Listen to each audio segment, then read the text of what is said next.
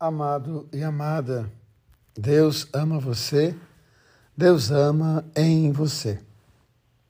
Quando nós nos colocamos diante da palavra de Deus nesse tempo do advento, tempo que nós chamamos de preparação para de fato celebrar o Natal e não apenas fazer dele uma festa comercial, mas abrir espaço para a graça e a bênção possam habitar em nós nós nos deparamos com a leitura do profeta Isaías, quando ele diz que Jerusalém é o lugar para onde todos os povos irão, a casa que nos acolhe. E ali os homens se reconhecerão como irmãos e irmãs. E ali eles poderão transformar a sociedade para que o amor seja o centro da vida dessa comunidade ou dessa sociedade. Então, o sonho do profeta Isaías ele permanece vivo no coração daqueles que de fato creem em Deus. Uma sociedade justa, fraterna e solidária.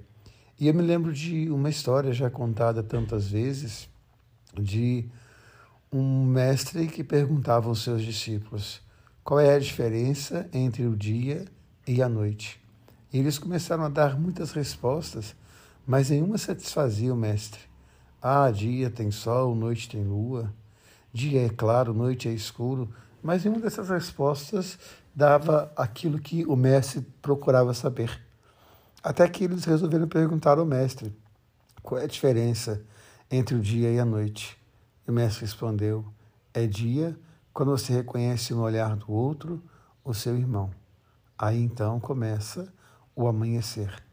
E a beleza do evangelho de hoje para dizer isso. O outro é o meu irmão, todo outro e qualquer outro. Quando o patrão, quando o chefe vai até Jesus e pede não por ele e não para ele, mas para aquele que é o seu colaborador, para aquele que lhe ajuda no seu dia a dia. Então, que nós possamos pensar nessa grande fraternidade, preparando o nosso coração para o Natal do Senhor.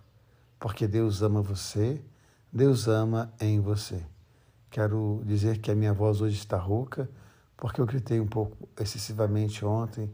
Não se preocupem. Um beijo no coração e rezem por mim.